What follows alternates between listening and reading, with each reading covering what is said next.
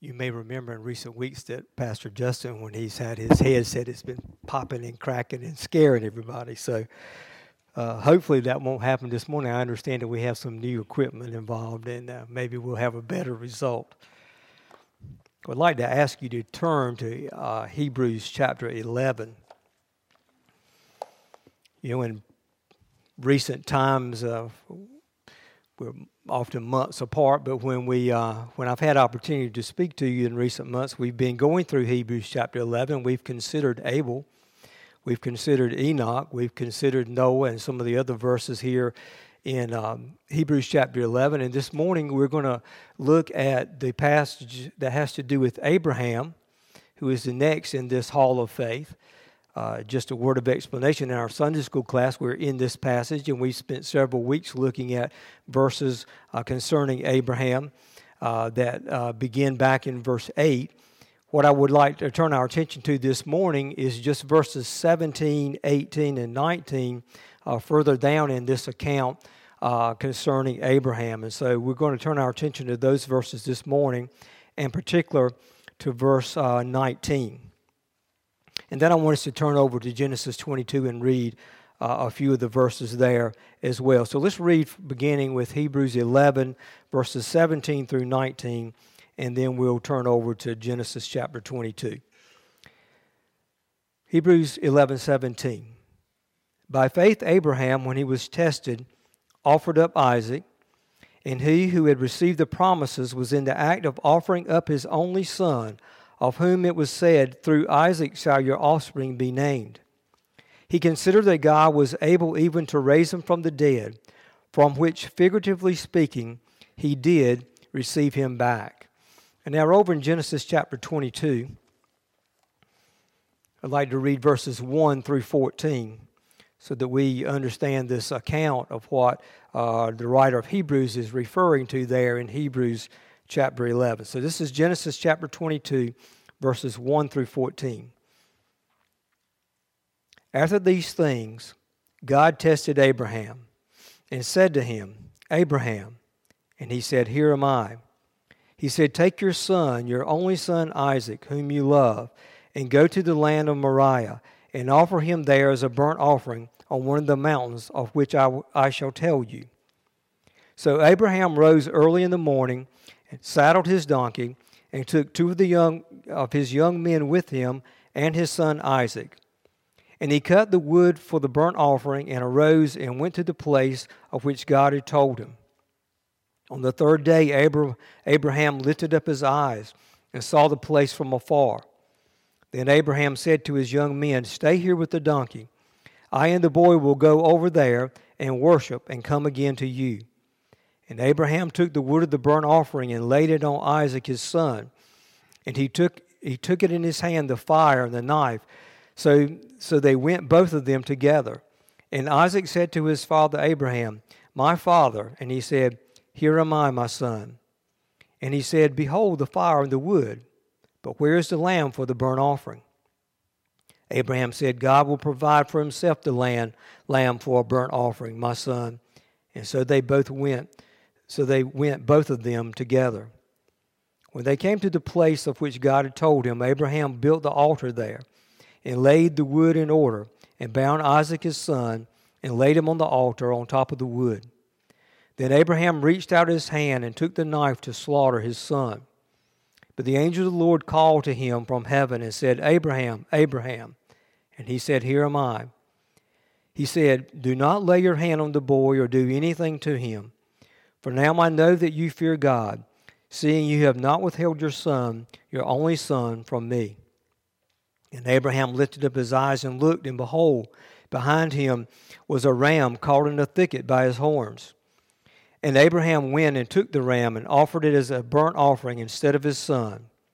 So Abraham called the name of that place, The Lord will provide, as it is said to this day, On the mount of the Lord it shall be provided. Now, for those of us who are familiar with this story, it is too easy for us to not be shocked and disturbed by this account of Genesis chapter 22. For one thing, we know how it ends. And that draws our attention away from the troubling details that are presented here. May I suggest that next to the gospel accounts describing the crucifixion of our Lord, that this is the most difficult and challenging part of the Word of God. This is one of the great dramas in the Bible. How was Abraham able to do what he did? How could he take Isaac and leave Sarah behind, taking with him a knife and wood, but no lamb? How can Abraham walk for three days with Isaac by his side? His son, who removed his mother's reproach and brought joy into her home, this son whose name means laughter.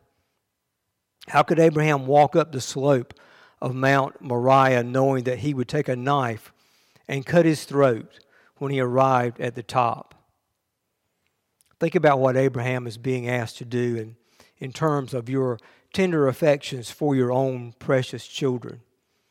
It is an extraordinary thing. It is a, a horrifying scene, a shocking request, is it not? John Owen makes this comment. He says, Another instance like this of Abraham there never was nor ever shall be. This is often referred to as the sacrifice of Isaac, but it's probably more accurate to call it the binding of Isaac, a term that's often used uh, to refer to this account. Now, it's hard to underestimate the importance of this passage of Scripture. It is, in fact, at the very heart of three great world religions. It is of central importance to Judaism. Uh, this account establishes the location of the temple and the place that all the future sacrifices that will be made. This is where the temple will, be built according to David's plans and Solomon's hands many years later. You'll note in, in Genesis 22 here, it says, Go to the land of Moriah. If you look over at 2 Chronicles 3 1, we'll see that when uh, Solomon is about to do his work, 2 Chronicles 3 1, that we read this.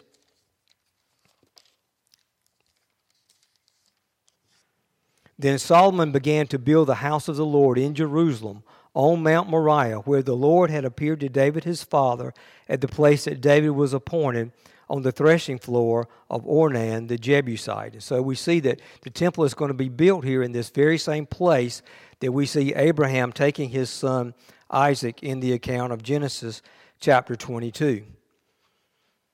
You may be aware that in Jewish theology, this supreme act of faith of this man, or by this man Abraham, when faced with this impossible challenge, creates in the Jewish mind such a treasury of merit that it extends to all his descendants after him. At the Jewish New Year, Rosh Hashanah, uh, is often these words are often read.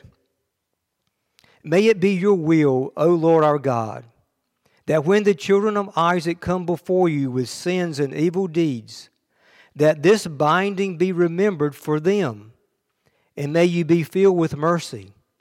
If we have no other merit, remember Abraham's deed. And so, this is a very central idea to what Judaism is uh, to our very day uh, this binding of Isaac by Abraham and Abraham's faithfulness. It is also of central importance to Islam. Now, the word Islam means submission. One of the two great Islamic holidays is the celebration of the submission of Abraham to God's will in the sacrifice of his son. Now, of course, in the traditions of Islam, it is Ishmael and not Isaac that is the son of his love that is to be sacrificed. Abraham, this submissive man to the will of God, is thus the first Muslim, and he is the father of Muslims. And when you see pictures of Jerusalem today, if you see photographs of Jerusalem today, what dominates the landscape uh, there in Jerusalem? And if you're there and you're present in the city, this dominates the scene.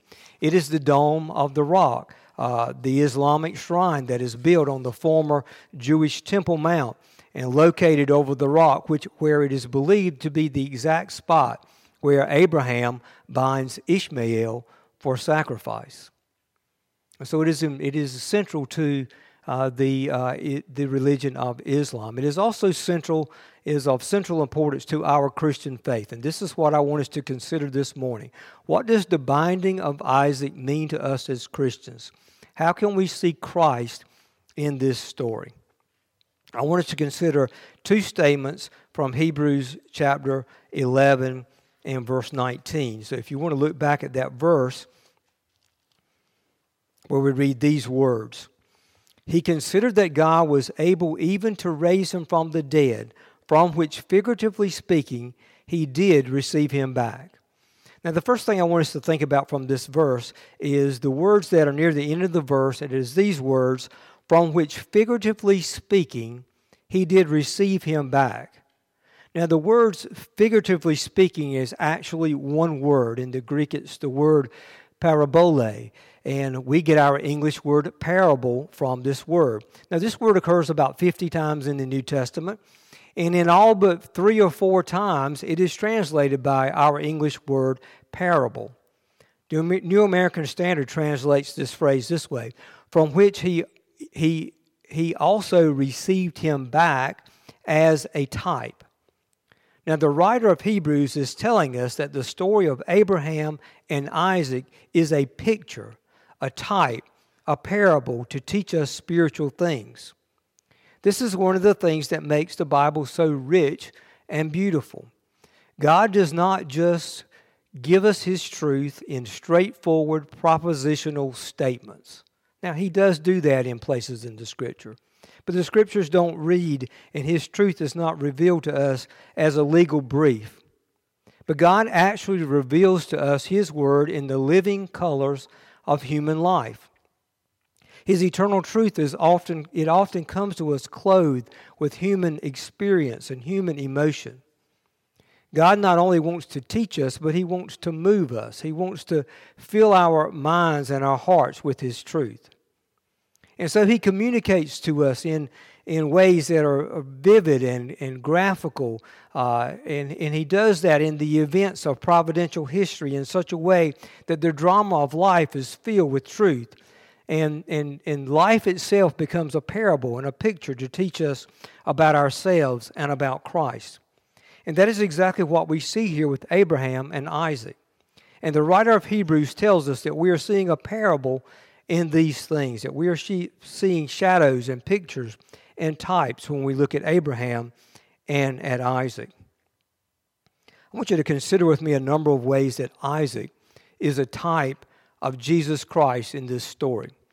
The parallels are quite extraordinary, and as we should expect them to be if God is in fact teaching us. It is, it is things like this that let us know that the Holy Scriptures are a supernatural book, that, that God's hand is in this when we see all of these extraordinary parallels.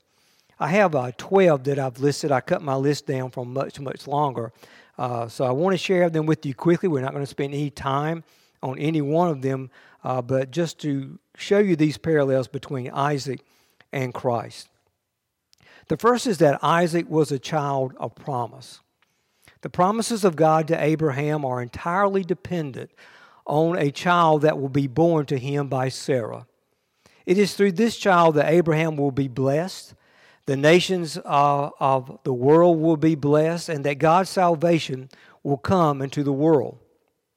Jesus is the Messiah that is promised before all time, promised to Adam in the garden, promised by the prophets over and over again. And so we see this parallel between Isaac and Christ. They are both children of promise. The birth of Isaac was pre-announced. In Genesis 18:10, we read, "The Lord said, I will surely return to you about this time next year, and Sarah, your wife, shall have a son." In Luke chapter 1 verses 30 and 31, and the angel said to her, that is to Mary, Do not be afraid, Mary, for you have found favor with God, and behold, you will conceive in your womb and bear a son, and you shall call his name Jesus. Isaac was a child born from an impossible birth. Genesis chapter 11, verse 30 says, Now Sarai was barren, she had no child. Genesis 18:11 says, Now Abraham and Sarah were old, advanced in years. The way of women had ceased to be with Sarah. And so we see that Isaac is truly a miracle child. It is absolutely impossible in human terms that Abraham and Sarah can have a child. Throughout her all the years of her youth and of her vigor, Sarah was never able to have children. She was a barren woman. And now she is even past the age when, had she been fruitful, that she could bear children. And so we see the parallel between this and the birth of our Lord Jesus Christ, because when we consider Christ, Mary is not in a position to have uh, a, a birth come to her. Luke chapter 1, verse 34, Mary says this Mary said to the angel, How will this be since I am a virgin?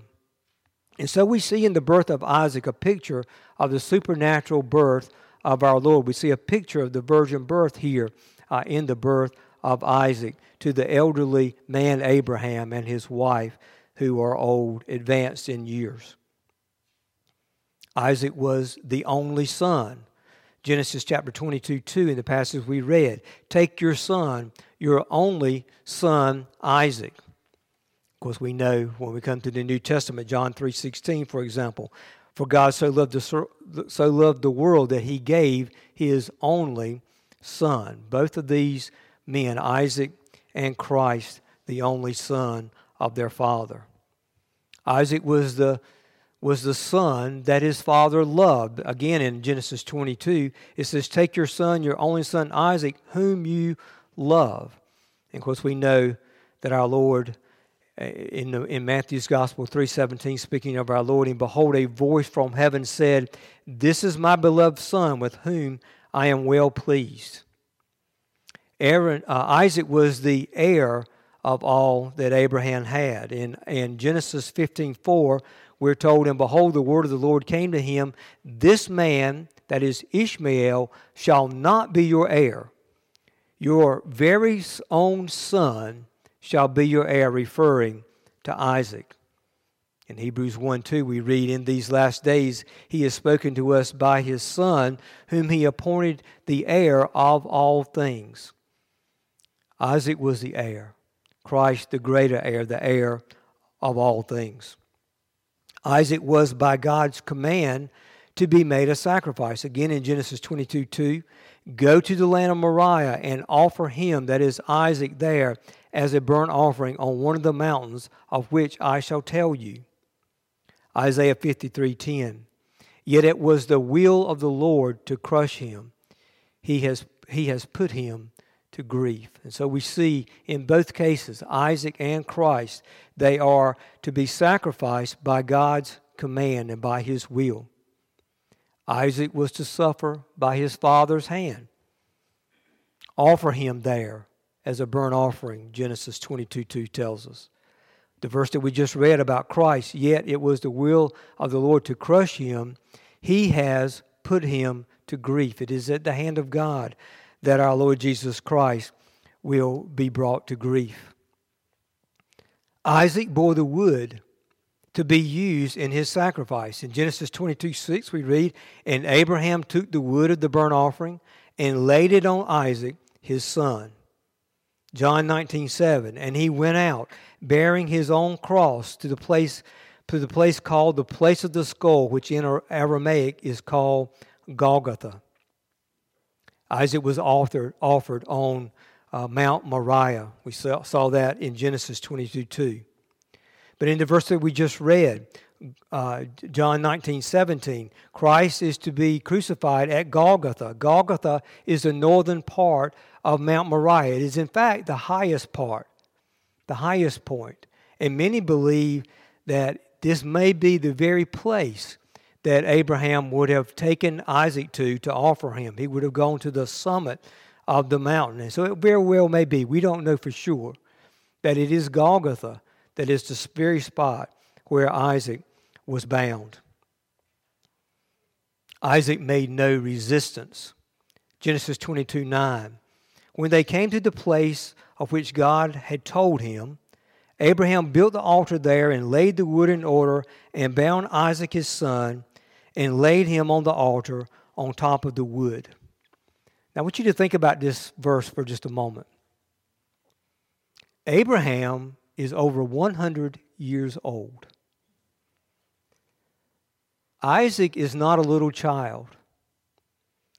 Many commentators think that he was probably approaching 20 years old when these events happen in Genesis chapter 22. It is not possible that Abraham could bind him if Isaac does not cooperate. He must too believe and obey what God is doing here in this event. It's not possible that he could not have escaped. He could not have resisted his father. It would not have been possible for Isaac, uh, for Abraham to bind Isaac without his cooperation. Of course, in John chapter 10, verse 17, Christ says, For this very reason the Father loves me, because I lay down my life that I may take it up again. Isaac was offered, but was received back from the dead. In our text in Hebrews 11, we read, By faith, Abraham, when he was tested, offered up Isaac. Notice that, that's, that the language there is past tense, that he offered up Isaac. He considered, he offered up Isaac. Excuse me, I lost my place in my notes there. Give me just a moment. He offered up Isaac. And that language is past tense language. It was his purpose to do so. How can it be spoken of in the past tense there in that verse? It was his purpose to do so. And he set out to do it. And he was doing it. And he would have done it had God not intervened at the very last moment by providing a substitute. Now, it is a fair question to ask. With all of these parallels between Isaac and Christ, how much did Abraham understand about spiritual things? Did he understand the pictures that we can see and the parallels that we can see? Well, certainly Abraham could not see with the clarity that we see. The New Testament tells us that the Old Testament things were shadow and picture and type. And as plain as they are for us, uh, it was not the case for people in the in the Old Testament days that they could see so clearly as we see now. Uh, First Peter chapter one uh, tells us that the Old Testament prophets would make prophecies and then they would seek diligently to try to understand exactly how those things would be. But note with me this statement that our Lord Jesus Christ makes about Abraham. It is quite extraordinary. It is found in John chapter 8 and verse 56. If you would look at that verse, John 8 56. I want you to see what Christ says here concerning Abraham. John 8 56. Your father Abraham rejoiced that he would see my day. He saw it and was glad. Now, let me ask you when did Abraham see the day of Jesus Christ? May I suggest to you that it was in the unfolding of the events at Moriah that filled Abraham's eyes of faith with wonderful things to come. Your father Abraham rejoiced to see my day, and he saw it and was glad. Now, there's a second thing I want to draw your attention to in Hebrews 11 19. And it is the opening words that say, He considered that God was able even to raise him from the dead. Now, this text tells us that Abraham considered, that he reckoned, that he calculated. Now, no doubt Abraham had the same initial reaction that we would have in the face of such a command. He probably fell all to pieces. And that's exactly what we would do. If we, had, if we were in a situation where we were required to kill our precious child, uh, I, I think our reaction would be exactly that. But our text tells us that Abraham thought it through, that he considered God, that he considered his promises, that he considered his power that he had seen at work many times in his life. Many miraculous things have happened in the life of Abraham. And he concluded, according to our verse here, he concluded that God is able to raise men even from the dead, if necessary, in order to keep his promises. He was convinced that God was able to perform even the greatest of miracles, and so he obeyed. I suggest that Abraham had a belief in the rightness of God and of his actions. And I would suggest to you that this is a necessary part of true faith. Do you believe that we all are answerable to a holy God, that He has the right to take life, that, that we belong to Him, and that He can do with us as He pleases? I know that it is not an easy thing for us to accept those kind of ideas. But here is the real issue and problem. If you and I will not accept the justice of God and its implications, then we will never receive the goodness of the gospel. The lamb caught in the thicket will be of no comfort to me or to you if there was no well deserved judgment in sight.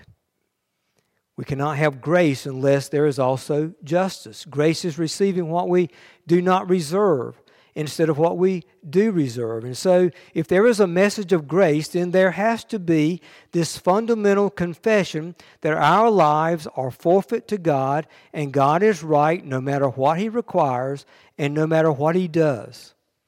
And I suggest that this was the mind of Abraham. At the root of the matter, God will do what is right.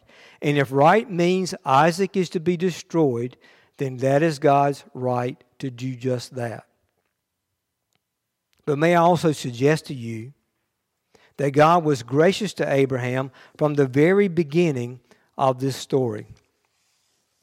That while Abraham believed in the rightness of what God was doing, though it was hard, even impossible for him to understand, he also had been given a promise for his faith to hold on to. Again, look with me at Genesis 22 and verse 2.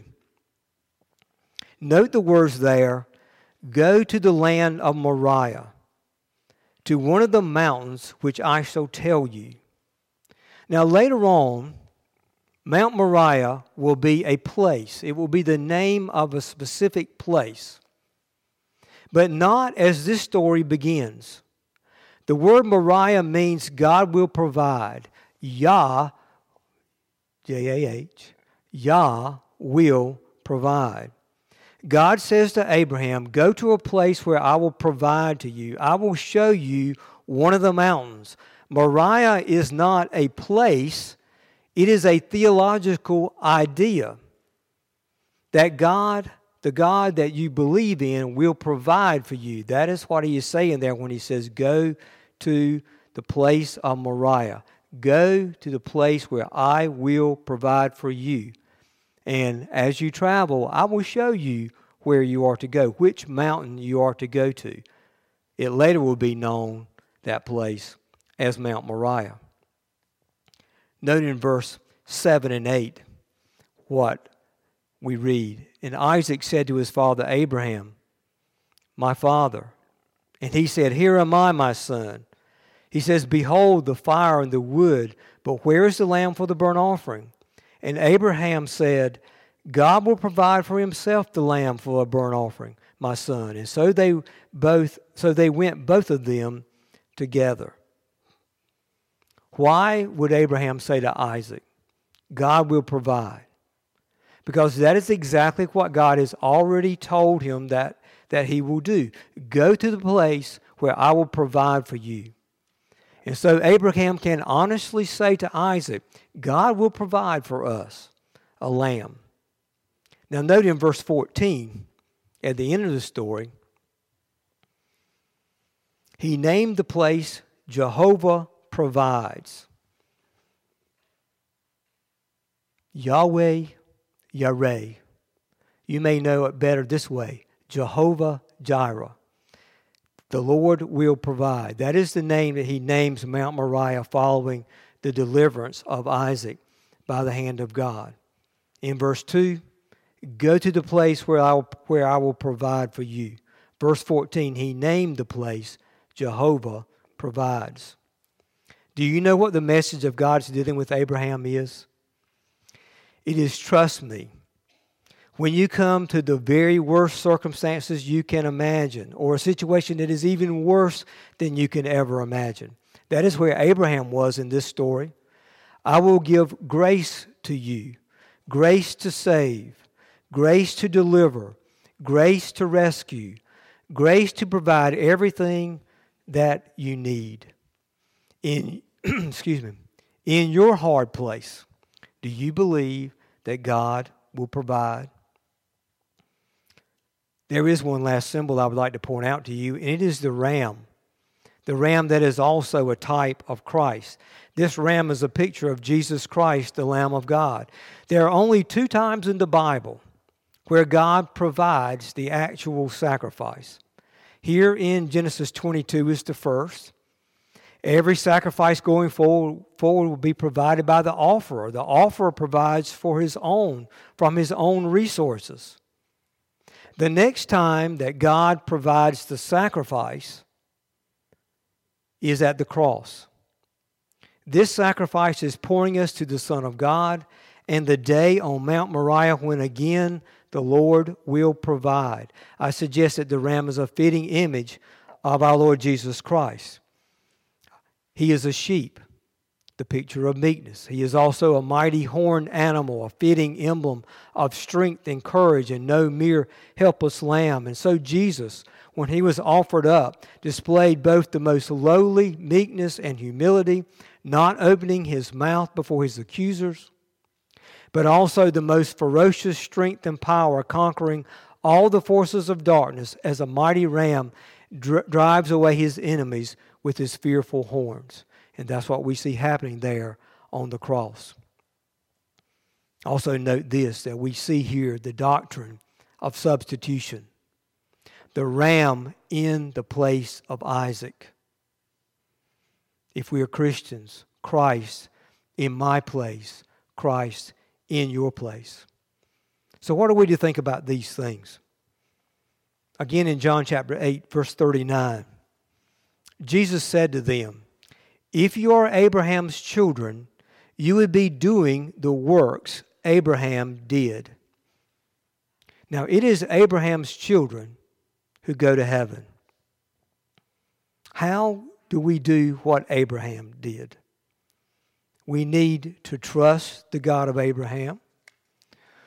We are called to trust the God who raises people from the dead. If that's what it is necessary to bring salvation and deliverance, that's what our God is able to do.